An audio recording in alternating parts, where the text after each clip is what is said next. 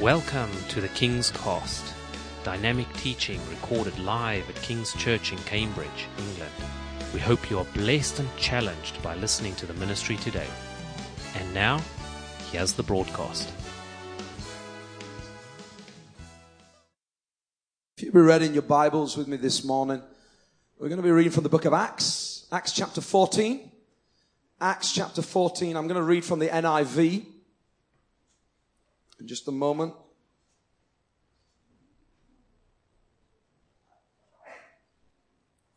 I really believe that the Lord has been speaking already through the worship today, and I just really feel the Lord wants to encourage some people in the house today. Um, if it's one person, it's worth it, isn't it? If it's one person, it's worth it. And um, let's just pray before I, I preach. Father, come on, let's pray. Father, we want to thank you today that we get to come, worship you, and listen to your word, Lord. What heaven says today into our lives. We welcome it, Lord, now. We welcome the seed of heaven to fall in our hearts, to land well, and Lord, to accomplish what you desire. May nothing hinder it, Lord, in our lives. Any sin, any feeling of self-condemnation. We just pray today, we'll just, the seed will just plant well, and the enemy will not snatch it. In Jesus' mighty name. And everyone said, Amen. Acts chapter 14 and verse 8, we're going to start from. It says this In Lystra, there sat a man who was lame. He had been that way from birth and had never walked. He listened to Paul as he was speaking, and Paul looked directly at him and saw that he had faith to be healed and called out, stand up on your feet. At that, the man jumped up and began to walk. When the crowd saw what Paul had done, they shouted in a Lycaonian language, the gods have come down to us in human form. Barnabas they called Zeus and Paul they called Hermes. The only Hermes I know is the delivery van that comes to my house because he was the chief speaker. The priest of Zeus, whose temple was just outside the city, brought bulls and wreaths to the city gates because he and the crowd wanted to offer sacrifices to them. But when the apostles Barnabas and Paul heard of this, they tore their clothes and rushed out into the crowd, shouting, Friends, why are you doing this? We too are only human like you. We're bringing you good news, telling you to turn from these worthless things to the living God who made the heavens and the earth and the sea and everything in them. In the past, he let all nations go their own way. Yet he has not left himself without testimony. He has shown kindness by giving you rain from heaven and crops in their seasons. He provides you with plenty of food and fills your hearts with joy. Even with these words, they had difficulty keeping the crowd from sacrificing to them.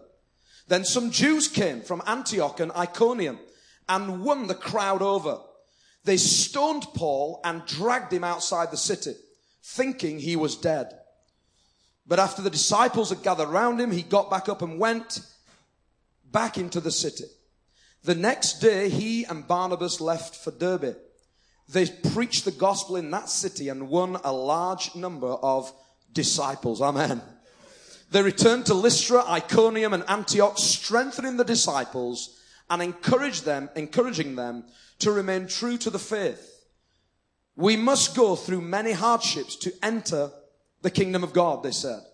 And Paul and Barnabas appointed elders for them in each church and with prayer and fasting committed them to the Lord in whom they had put their trust. You know, just reminded me, just as I read about prayer and fasting, the slides that I got up, I'm not putting in my notes, but next week is our prayer and fasting week. So that's another thing to mention I've not got in my notes here. Should have been on the slides, but um, prayer and fasting week is next week. So I want to encourage you next week. You don't have to pray and fast the whole week, but I encourage you, prayer and fasting is something as a church we want to do next week. So you can join us in that however much you want. How many of you know that prayer and fasting does change things.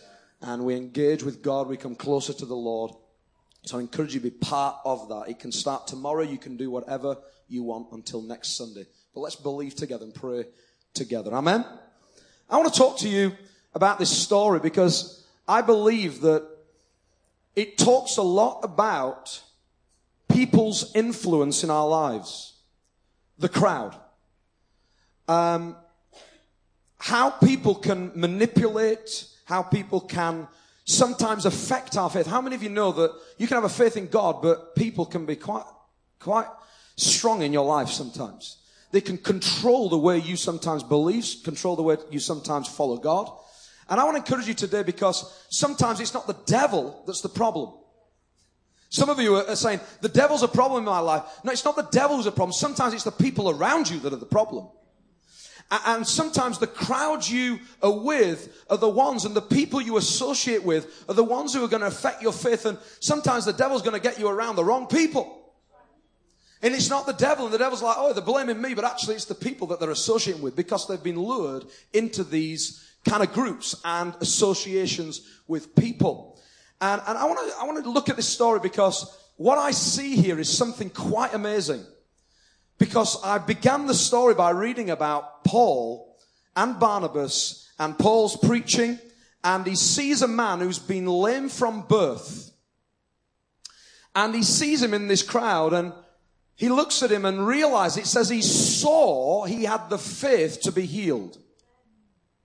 I don't know how you see that in someone sometimes, but you know, when, when you have faith, it's hard because you don't see anything, do you? But Paul sees in him, he has the faith to be healed. And he says this to me, he says, stand up to your feet. And he jumps up. He responds and jumps up because he has the faith. The, the kind of faith it takes for someone who's been lame from birth to leap up from that place to a place where they not just stand up and say, well, I'll have a go. Is anyone can help me? No, they jump up in response. There's a certain amount of faith that rises up in that person. And, and then I see this story go on and I think, wow, Paul must have been so amazed when, when this man is, he, he kind of stands up, jumps up and he's like, wow, what a miracle. Everyone's rejoicing. This man was once, he couldn't stand. Now he's, he's raised up and Paul's looking thinking, wow, what a miracle. Do you know the next thing that happens is he goes into this, this point where everyone begins to sacrifice and worship them. So the crowd start to get involved.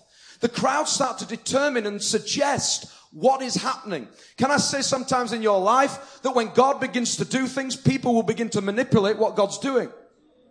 People will begin to suggest things. And you'll start to think, well, these people, maybe they've been around me a long time. Maybe they know what's right for my life. But I'm going to tell you, there's only one person that knows what's right for your life, and that's God.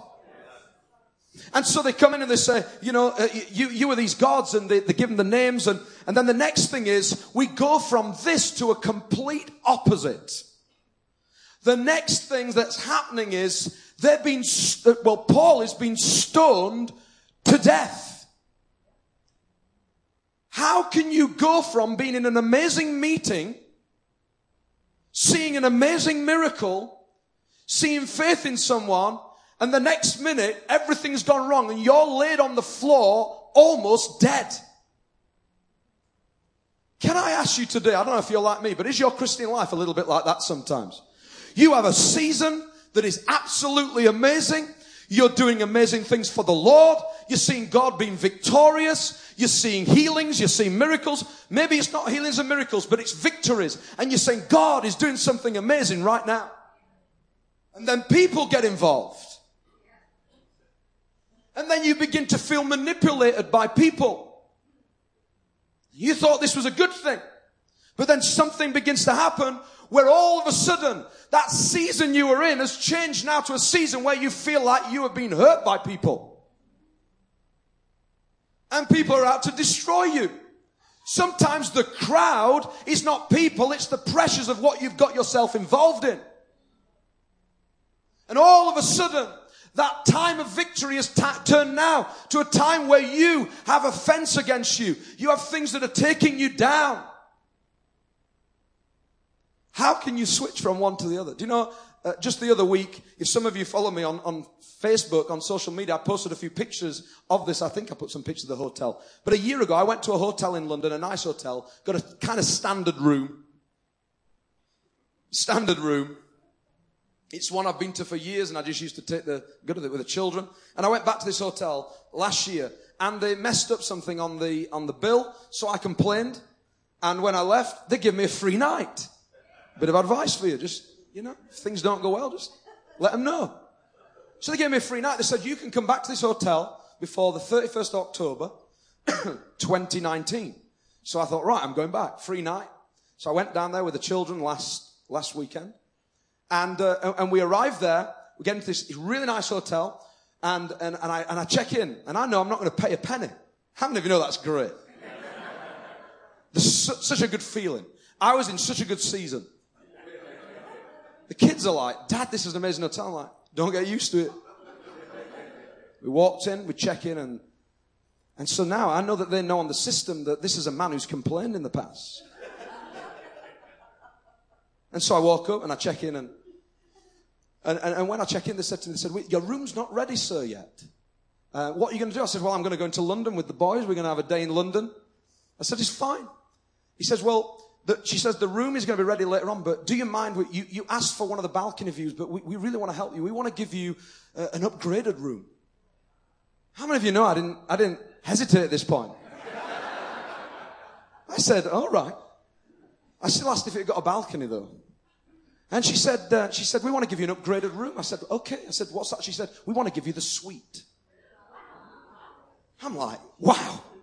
I'm going to do this more often. What can I complain about? She said, We're going to give you the suite. In fact, at one point, she didn't call it the suite, she called it the apartment. I'm like, What? So she said, You'll get your room when you get back. So I go into London, I come back at the end of the day. We walk up to the room. I wish I had a photograph to show you.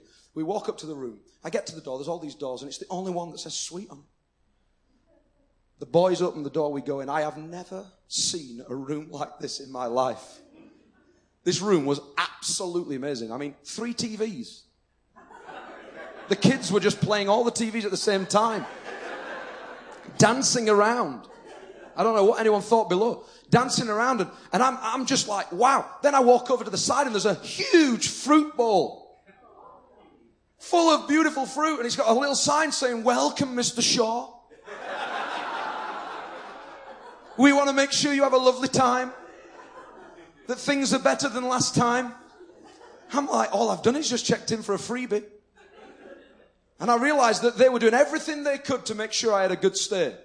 I felt like I was famous. I felt like I was rich, but I'd not paid a penny. And I went in, I, I didn't pay a penny all weekend. Went into to London, we had a great day and come back, and this room was just amazing. And the boys are saying, Can we come back here? I said, No, we can't.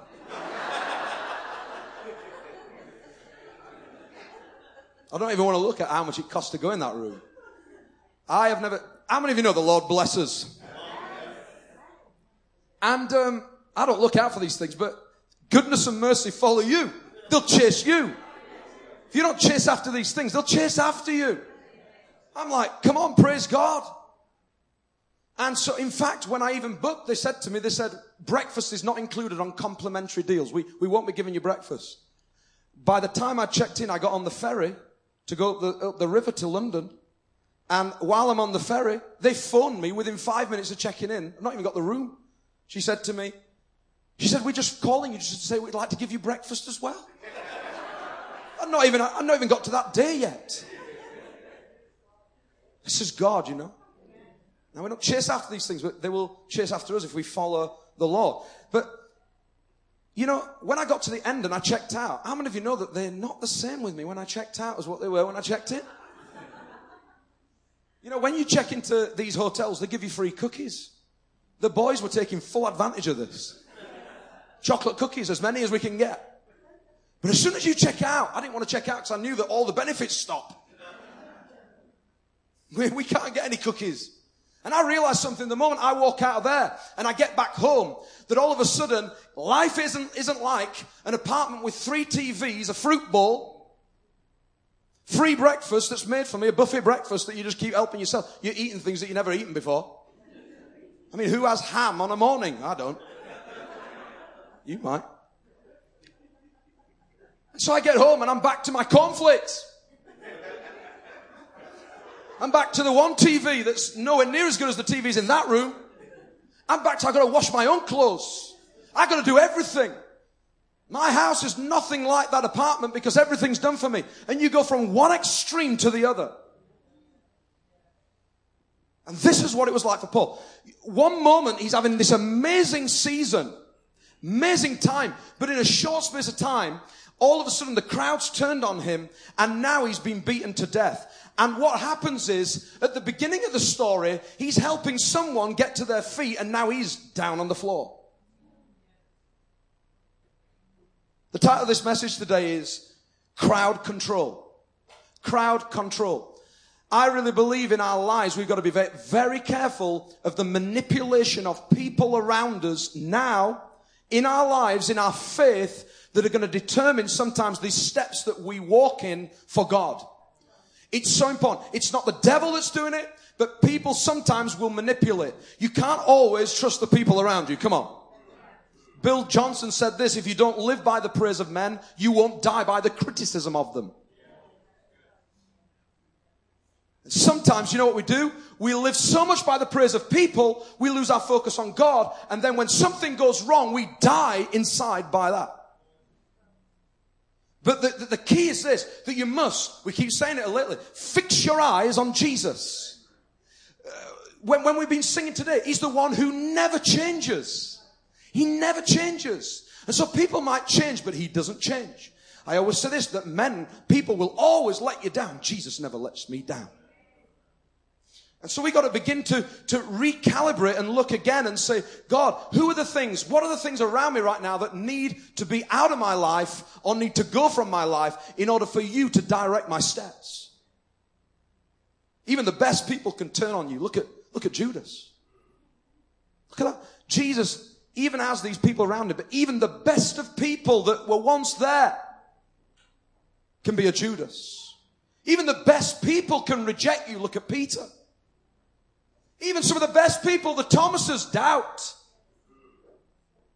And Jesus is hanging around with some of these people, and yet they still let him down. But, but Jesus knows how to manage the crowd. You notice that he had a lot of crowds around him, but he only kept a few with him.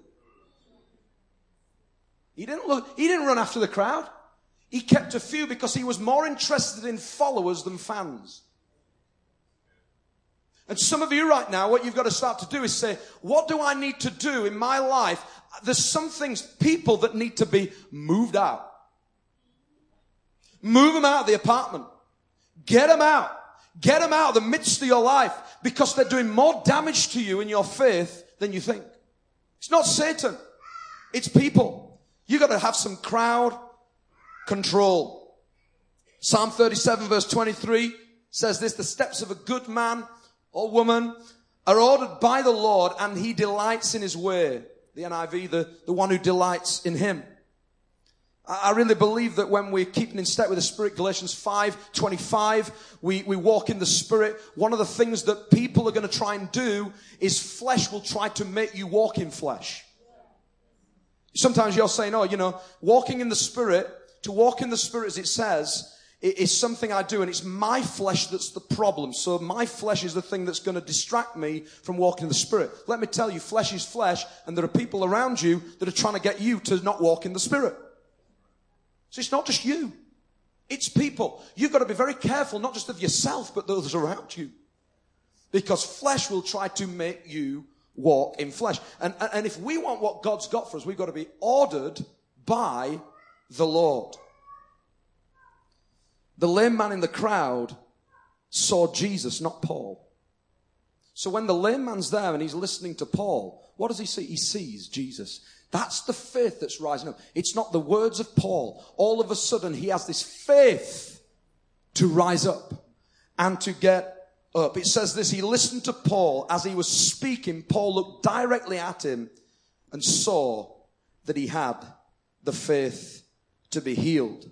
In Acts chapter 3, Peter and John, what do they say? Look at us. The lame beggar, has an encounter with Jesus and he stands up and he responds in that faith. I want to ask you, who have you got around you? Who are you making the gods in your life in terms of people? When I went to London, I took my children to Madame Tussauds. I've never seen so many people so excited about plastic figures. I wish I could have got a refund. It's the only thing I did pay for, which was a disappointment now. It was good. The, the hardest thing for me was is that the children wanted a photograph with every, every individual character, even though they didn't know who they were. And it's the only place you'll see Boris Johnson next to Michael Jackson. I, I did have a word with him about Brexit, but he didn't say anything. Trump was next to him as well, but nothing was, nothing was said. I'm not going to bring politics into today, don't worry. You can, you can rest. But I went there and do you know what amazed me? The boys were saying to me, Dad, what did this person do? But take a selfie.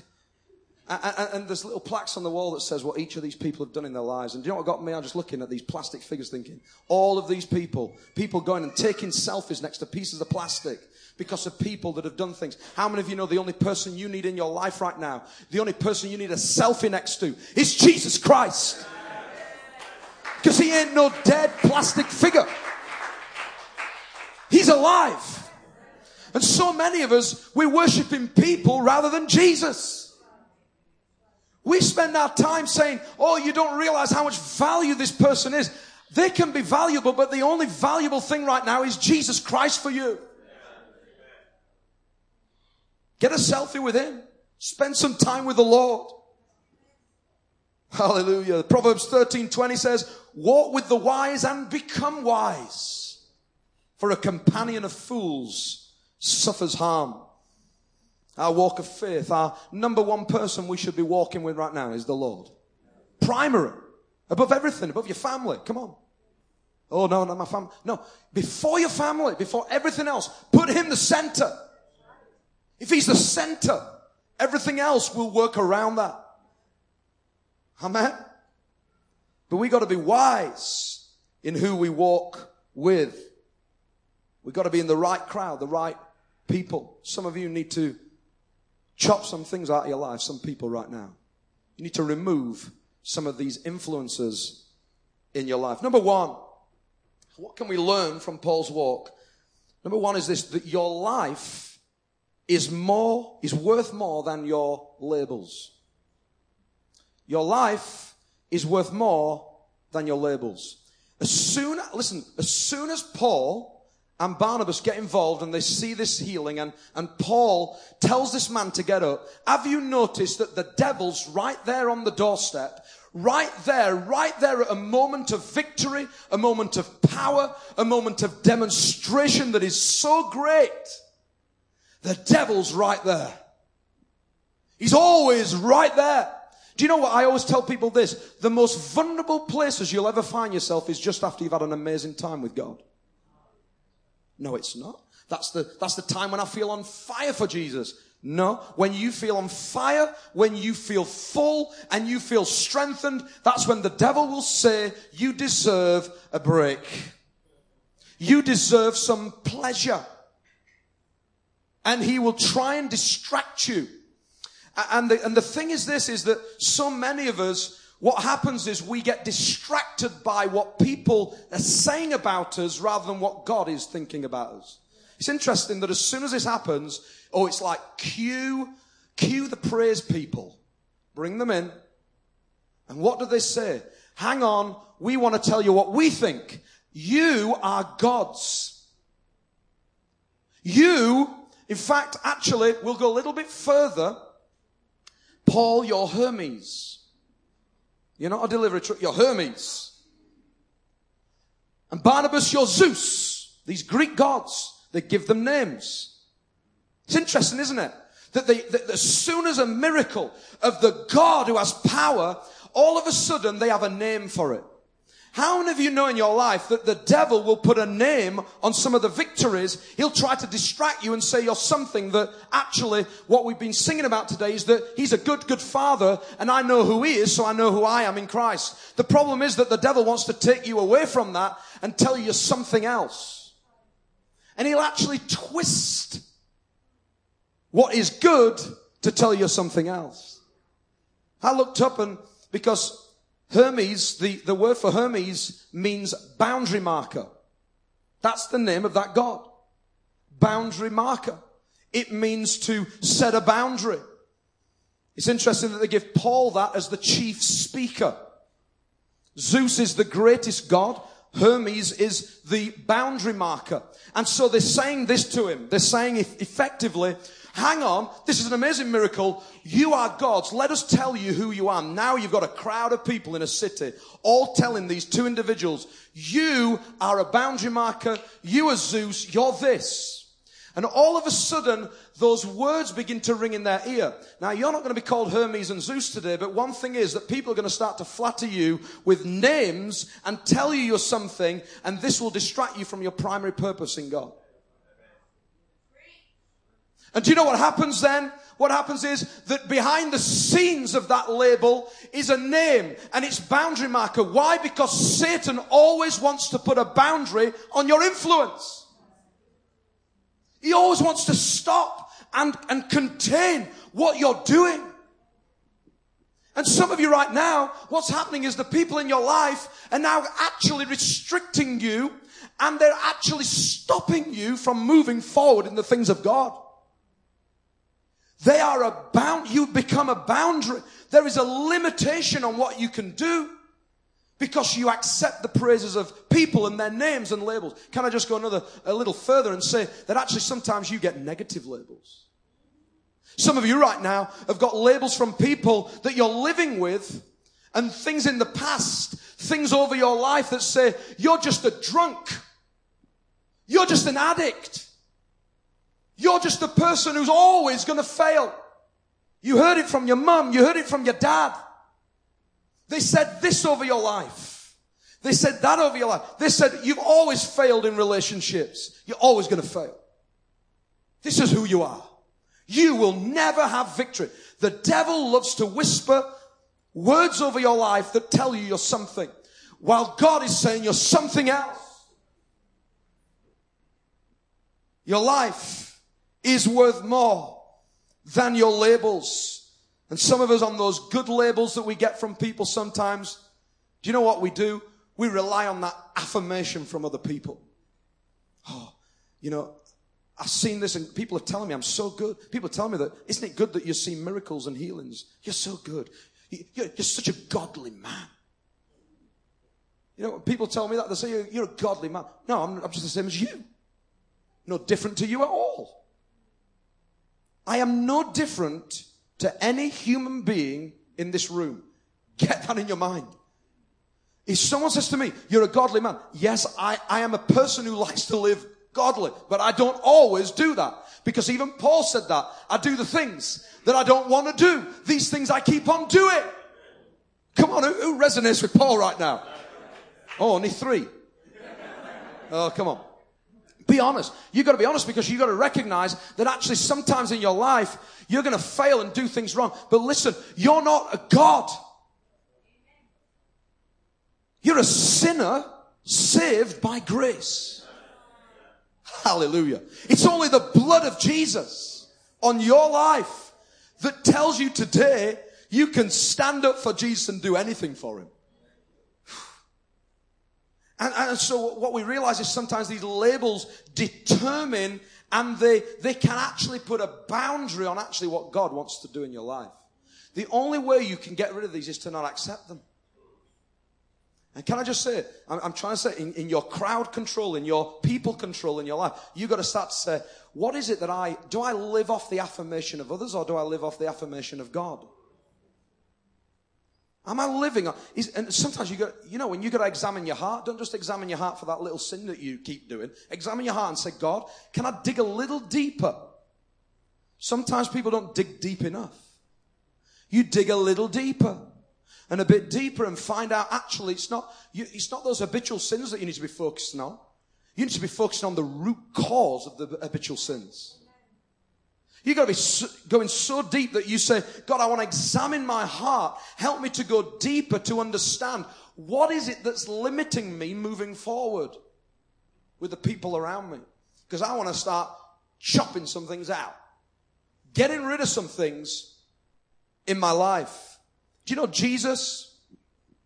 You're thinking, well, Jesus didn't have to go. Jesus went through exactly this. In Mark chapter 6, he returns to Nazareth, his hometown. He gets back, and I'm going to read it to you. Mark chapter 6, he says this in verse 2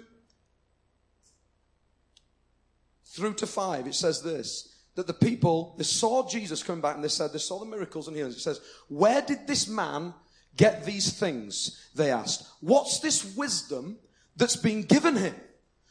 What are these remarkable miracles? He's performing. Wow, he's getting the labels now. And then all of a sudden, it changes. Hang on a sec. The same people who see the miracles, they see Jesus, they see just like Paul, they change in verse 3 and say, Isn't this the carpenter? Isn't this Mary's son? Oh, it's getting a little worse now. And the brothers of James, Joseph, Judas, and Simon, aren't his sisters here with us? Hang on a minute, isn't this all a bit familiar? This is, he's not so special. He's not a special guy. He's the, he's the brother, he's this person. He's just one of us. He's one of the Nazarenes. He hangs around. We know his family. It's Joseph, his dad. And all of a sudden, their labels of, uh, of this seeing the miracles of what he did, their labels begin to try and contain Jesus. The next thing it says, and they took offense at him. Does it sound a little bit like Paul's experience of people? One minute miracles, next minute they took offense at him. Sounds like they're about to stone him too. That's why you can't rely on people. I'm not saying to stay away from people, but I'm saying you've got to watch. In verse 5, it says this Jesus could not do any miracles there except lay his hands on a few sick people and heal them. I wish I could do that sometimes. That's all he could do? Wow. But look, he says this. did you see here? Jesus' power and influence is limited by people's labels.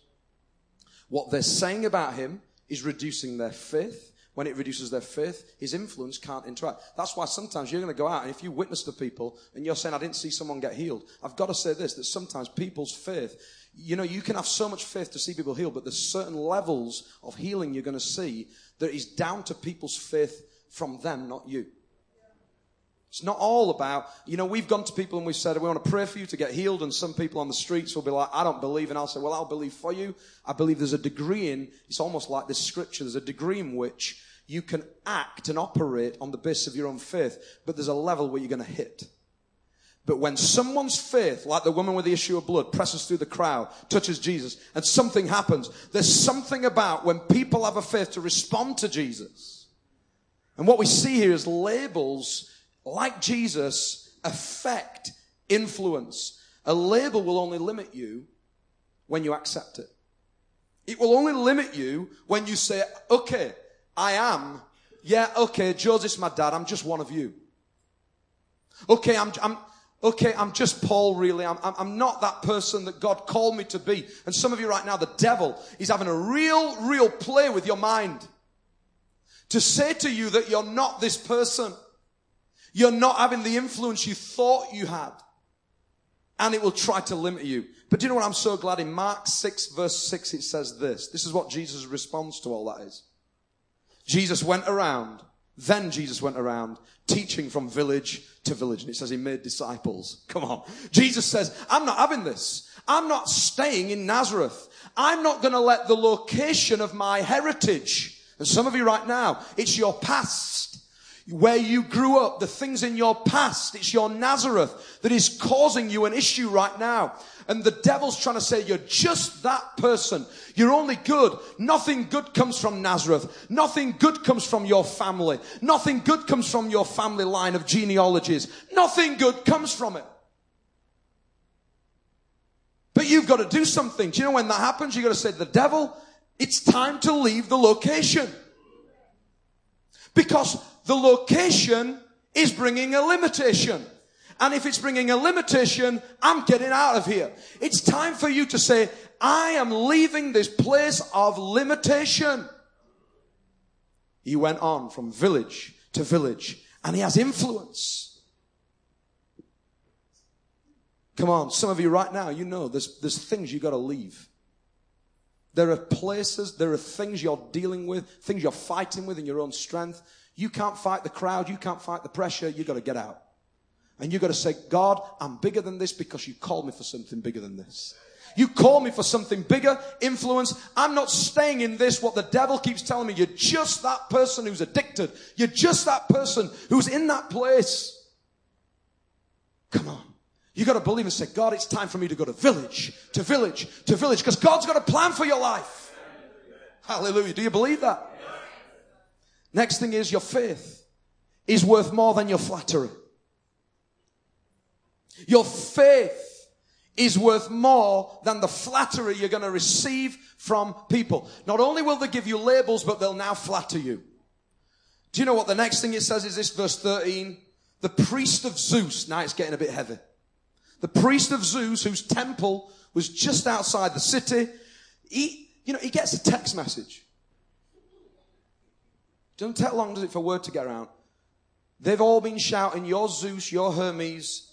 And then all of a sudden, he gets a text message in the temple. And he thinks, Right, what I need to do? He gets the bulls prepared. I mean, he's quick. I mean, talk about he's on the ball. How many of you know the devil is on the ball?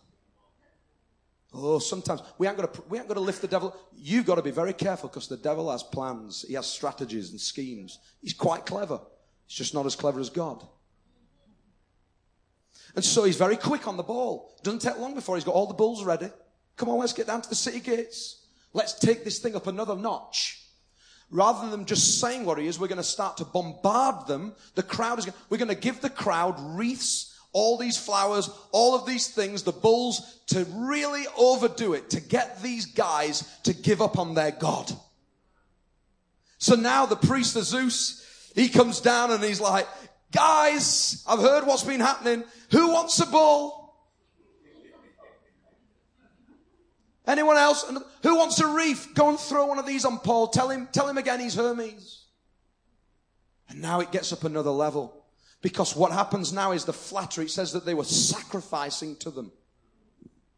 Wow. Now this is getting serious. And do you know, in your life, you know what happens is sometimes when you accept the labels of people, you're now going to another season of flattery. You're going to a season where actually you love what people say. You love the praise of human beings. You love what people are saying about you. You love what people are saying in relationships about you. And now the flattery has got to a point where you don't want to give up on that because you like them reefs hanging on you. You like the fact that people are throwing bulls out and they're saying nice things about you because you've not had that before. And all of a sudden, the distraction of taking your eyes off Jesus. And when you're in that meeting, seeing that man get healed, all of a sudden you got people around you. But you know what I love that Paul and Barnabas did? They were shouting out, preaching the gospel. Their response is what you need to do. Their response is this. They start saying, you can't do this. Tearing their clothes. Some of you, you don't want to tear your clothes, you want to keep listening. Oh, I like that. I, I rather like that bull. That, that fits well in my life. Makes me feel good. So I don't, I don't want to tear my clothes yet. Just, just let that bull hang around for a little bit longer. In fact, I'm going to have a pet bull. Some of you got them bulls hanging around because you don't want to give them up. But do you know what they do? It's immediately they start to tear their clothes. Do you know why? Because if you don't act on stuff immediately and flattery, it is going to totally swamp you. So they start to proclaim their words and start to preach out. They begin to speak out. So you in your life, let me tell you, when these things start to come and people start to say nice things about you, you got to start to say, God, I'm not going to allow that because you are the focus. You are the foundation of my life. You got to stop doing this, people. It's interesting though. Have you noticed this? It says in verse 18, this, even these words, this is what they were speaking, even these words, they are difficult to keep in the crowd from sacrificing to them. I've got some news for you today. Sometimes you can preach your heart out to people around you in crowds and the people you hanging around with. But can I say you can speak out as much as you want, but sometimes you will have difficulty getting through. You'll have difficulty changing the circumstance. Do you know why? Because sometimes you've got to get out of there. Sometimes you've got to leave.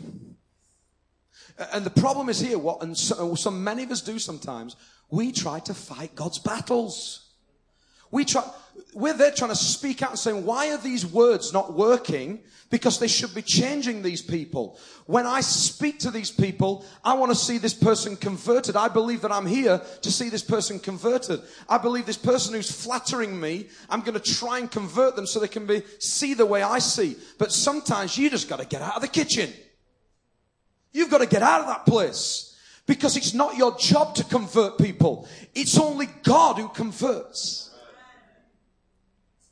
Oh, we, we, we've been using these words, but we've got difficulty controlling the crowd. That's why you've got to get out of there.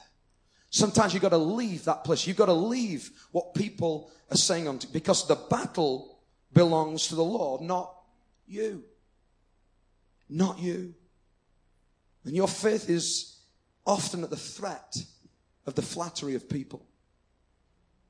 It's often at the threat of the flattery of people. In John chapter 12, verse 43, it says this. There were some leaders who they heard the message of the gospel and they, they were Jewish leaders. They loved what they heard. But it says they were fearful of accepting it because of what the Pharisees would say. And then it says this in verse 43 of John chapter 12 because the Pharisees loved human praise more than the praise of God. Have you noticed that? Have you noticed that the, the, these Jewish leaders heard the gospel? They were so scared of what the Pharisees would say because they loved people's praise that it stopped them and hindered them from accepting the gospel. They were scared of being thrown out of the synagogue, it says. So they, they, they, they're hearing it, they're like, this, this is real, this is truth, but these people, we, we, we know they love praise of people more. But if we accept this, we'll get thrown out. We're going to lose our place in the synagogue. Can I ask you today is some of you right now, you're worried about what you're going to lose. You're worried about what you will lose if you stand up for God. You're, you're worried about what you'll lose when you lose those benefits of what you've had in that flattery from people. I, re- I realized that when we checked out of that hotel, I knew the, the cookies don't, don't come anymore. There's no more cookies. I got to go to Sainsbury's and buy my own. I, can't just go to the counter and say, I'm, I'm a guest here. You know me, Mr. Shaw? You know me. The man with the fruit bowl? Can the boys have more cookies? I couldn't do it. Once I checked out, once the key's in, which room are you, sir? I ain't got a room. Some of us are scared of losing stuff, the benefits. We're scared of losing the benefits of our flattery and the people around us. You're scared of losing those people because of what they feed you. But I'm telling you today, it's time to let them go. Come on. It's time to ditch the cookies. And said, you know what? I'm going to put my trust in the one who feeds me. Because man doesn't live on bread alone. Hallelujah. But on every word that comes from him. Father, we thank you today that you're the one who sustains us. You're the one. Hallelujah. Mark chapter 8 verse 35 to 36 says this, for whoever wants to save their life will lose it. But whoever loses their life for me and for the gospel will save it. What good is it for someone to gain the whole world yet forfeit their soul? I want to ask you today, what are you losing for the Lord? What are you giving up for Him? Because the moment, listen, The moment you step into communion with God, the moment you, you say, I'm going to do this, I'm going to take a step into communion with God, do you know what? The devil will try to get you into his place of limitation. He did it with Jesus in Luke chapter 4. Soon as he goes in that desert, what does he do? He says this in verse 5. He says the devil leads Jesus he, he's took a step into, he's took a step into the promises of God, but he leads Jesus, it says, up to a high place and showed him in an instant all the kingdoms of the world. And he said this to him, I'll give you all their authority and splendor. Do you know what's interesting? The devil can only ever show you because he is a person of limitation. Get this. The devil can only, he showed him all of the kingdoms of the world. Because when he gives the names like you're Hermes and you're a boundary man, I'm going to limit you. Do you know what? Even the best offer Satan will give you in your life has always got a limitation. You see, all the kings in the world are good. But how many of you know today that we have a kingdom that has no end? we serve a kingdom and a king that is unshakable. We serve a king who has an everlasting kingdom. There is no limit, there is no boundaries on what God has for you. But the devil will show you things that look good, but always have a limit. All the kingdoms, not of heaven and earth, but of the world. Hallelujah. I'm so glad today that I serve a God who has a kingdom that's unshakable. It's everlasting. It knows no end. So when the devil tries to say to you, look, I'm going to flatter you, all you got to do is just worship. Worship me. Worship me. People, come on. All you got to do is, is just focus on what people are giving you right now. That will bring a limitation.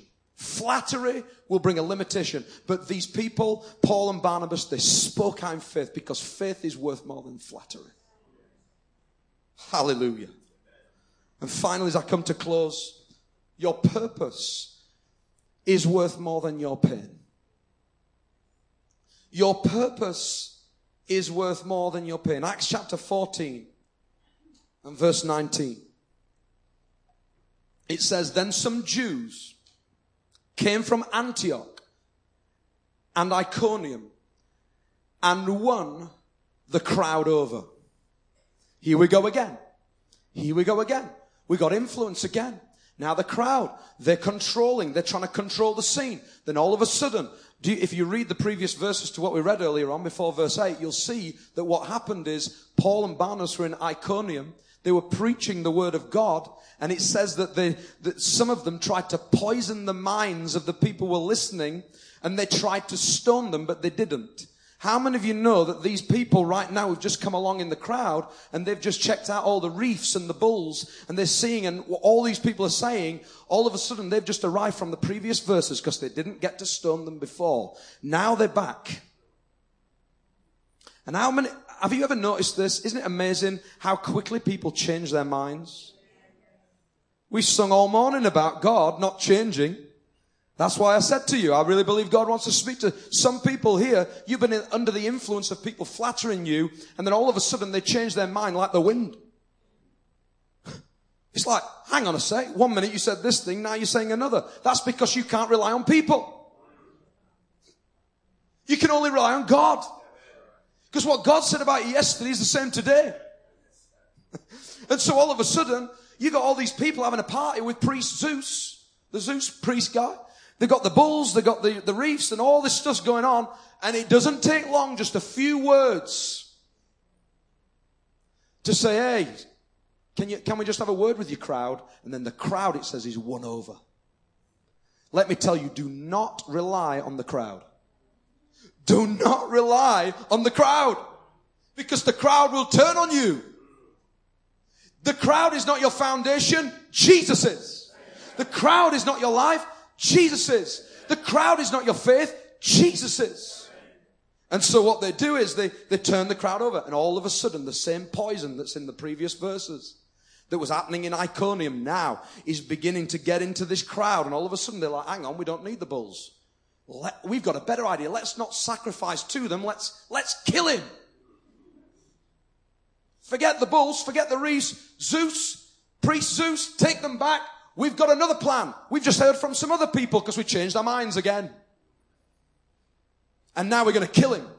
And all of a sudden, listen, if they'd have relied on the flattery of those people, but they didn't, they would have been up for it even more. But God was watching the hearts of Paul and Barnabas all along. And as they preached and preached and said, we're having difficulty trying to control this crowd, but we still rely on our God. As they continue to do that, the next thing that happens is stones begin to fly and hit Paul.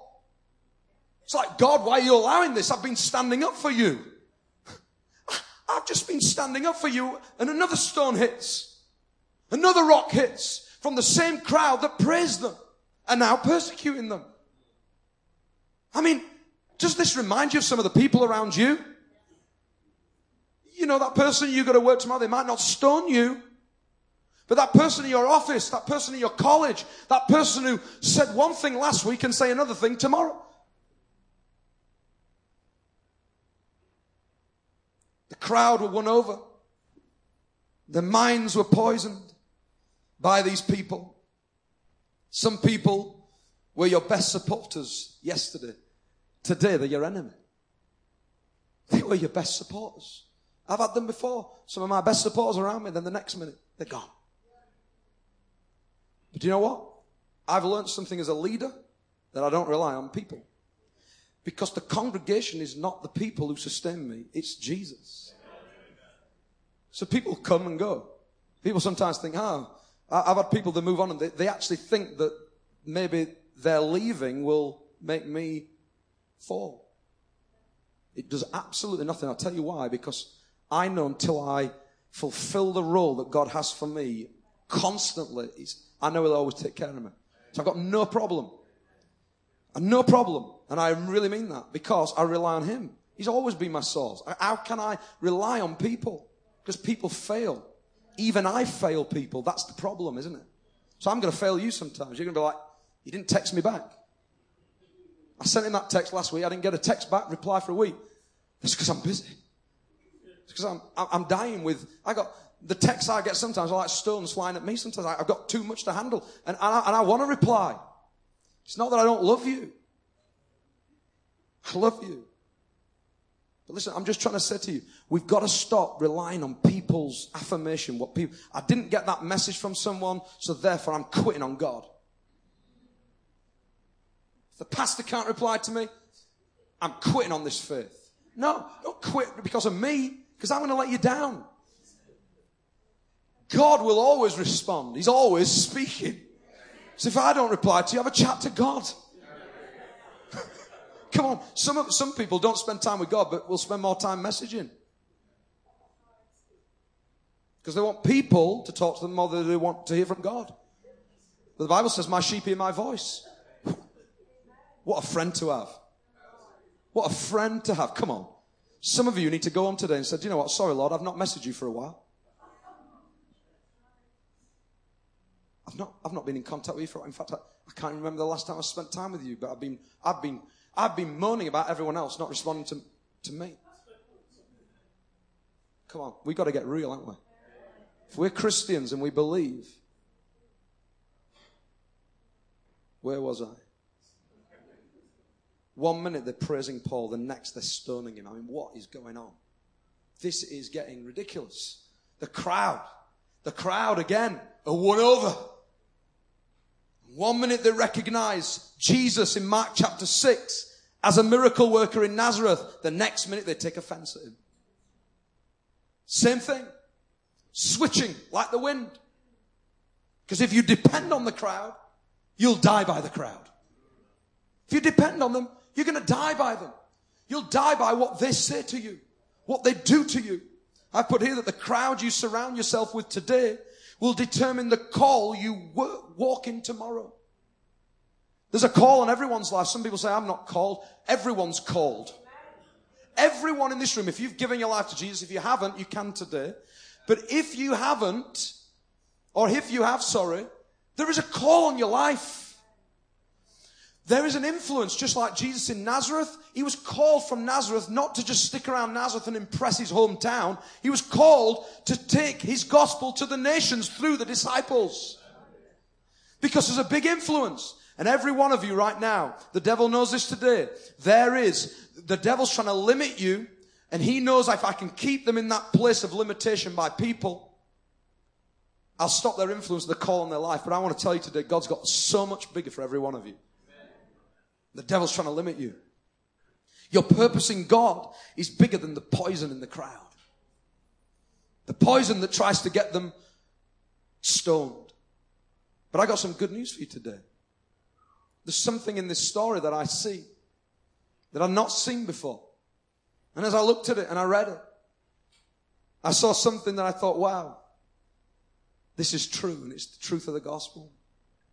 The good news is this that verse 20 brings some hope. Because wherever there's a bad crowd, there's a good crowd. Wherever there's a bad crowd, come on, there's always a good crowd. There's always people that are gonna, the Bible says that iron sharpens iron. Come on. So I'm not, I'm not putting people down. I'm saying just watch the type of people. There's a difference between people and type of.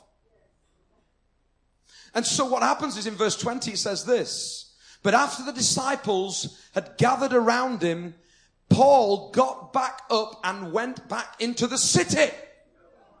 I've got some news for you people. All of a sudden, I want you to just get this for a moment.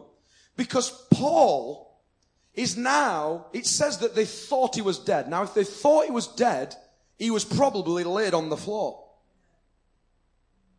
Dead men don't walk. So now you got Paul laid out. And it says they dragged him. You don't drag someone stood up. They dragged him out of the city.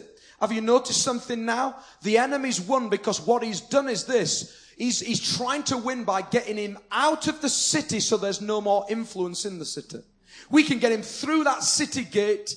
Now his influence is, is not affecting anyone. So you've got Paul, who at one time was in a great meeting telling someone else to stand up, who was lame and laid down. Now Paul is being dragged out of the city and took past the boundary marker of influence. Now he's took to a place where he can't have influence in the city. He's laid out on the floor, nearly dead. But verse 20 says this. But a few of them gathered round him. How many of you know it doesn't take many believers to get around you? You might have a crowd in a city that is out to kill you. You might have a crowd of problems around you right now that is out to destroy your life addictions, stuff you cannot cope with. That thing has been stoning you, taking you down to the floor. You feel dragged and around by the devil. You feel like you've been dragged out of the city. You can't have any influence. You feel so ruined. But how many of you know that God will always put those faithful few voices just like he did with Job? He'll always put a few people around you and let me tell you right now, this is a word for someone here today. And the Lord told me this. There are people right now, you are doing things in your life. You have allowed the crowd to overcome you. You've allowed people to overcome you. And this has brought you to a place where you're dead on the floor. You've lost all your passion for God. You're now beginning to think, what am I going to do next? And the question is this, how am I going to get back up? Because I haven't got the strength. But God has placed people around you, family, friends, and you might only have a few, these few voices that are going to gather around you and listen to me. I believe that they were saying this to him, and I don't know because it doesn't tell me in the word. But my guess is that they were saying things like this to him, that when he's laid on the floor, they're saying, Paul, remember that man you just told to stand. Remember when he couldn't walk? You told him to stand. Get up. Stand to your feet. And all the time, let me tell you, I'm going to just show you something because I believe he's laid out on the floor. And as he's laid, none of you at the back now can see me. The city can't see him because his influence is gone. And he's laid down. And all the time he's got a few gathered round in verse 20 saying, come on, get up, Paul. And as he gets up, and I don't know how he does it because how does a man get up that's almost dead. It's the power of Jesus Christ. Hallelujah. How do people get up who are dead? How? Covered in blood from the rocks that have hit him. That are people are looking, thinking in natural terms, that guy is gone. But how many of you know you can be covered in blood from wounds, attacks from people, the things that have tried to destroy your life? But the power of the blood of Jesus Christ will help you to raise up because the power of the gospel says this, that Jesus died on a cross and then he was raised to life. Hallelujah. Come on, church. Who's excited today? Why? I'm excited because no matter how many rocks got thrown at me, no matter how many things have attacked me, no matter how many things have tried to put me down, I might just hear that family member to me saying, I'm praying for you, son. I'm praying for you. Yeah, but uh, you don't understand, dad.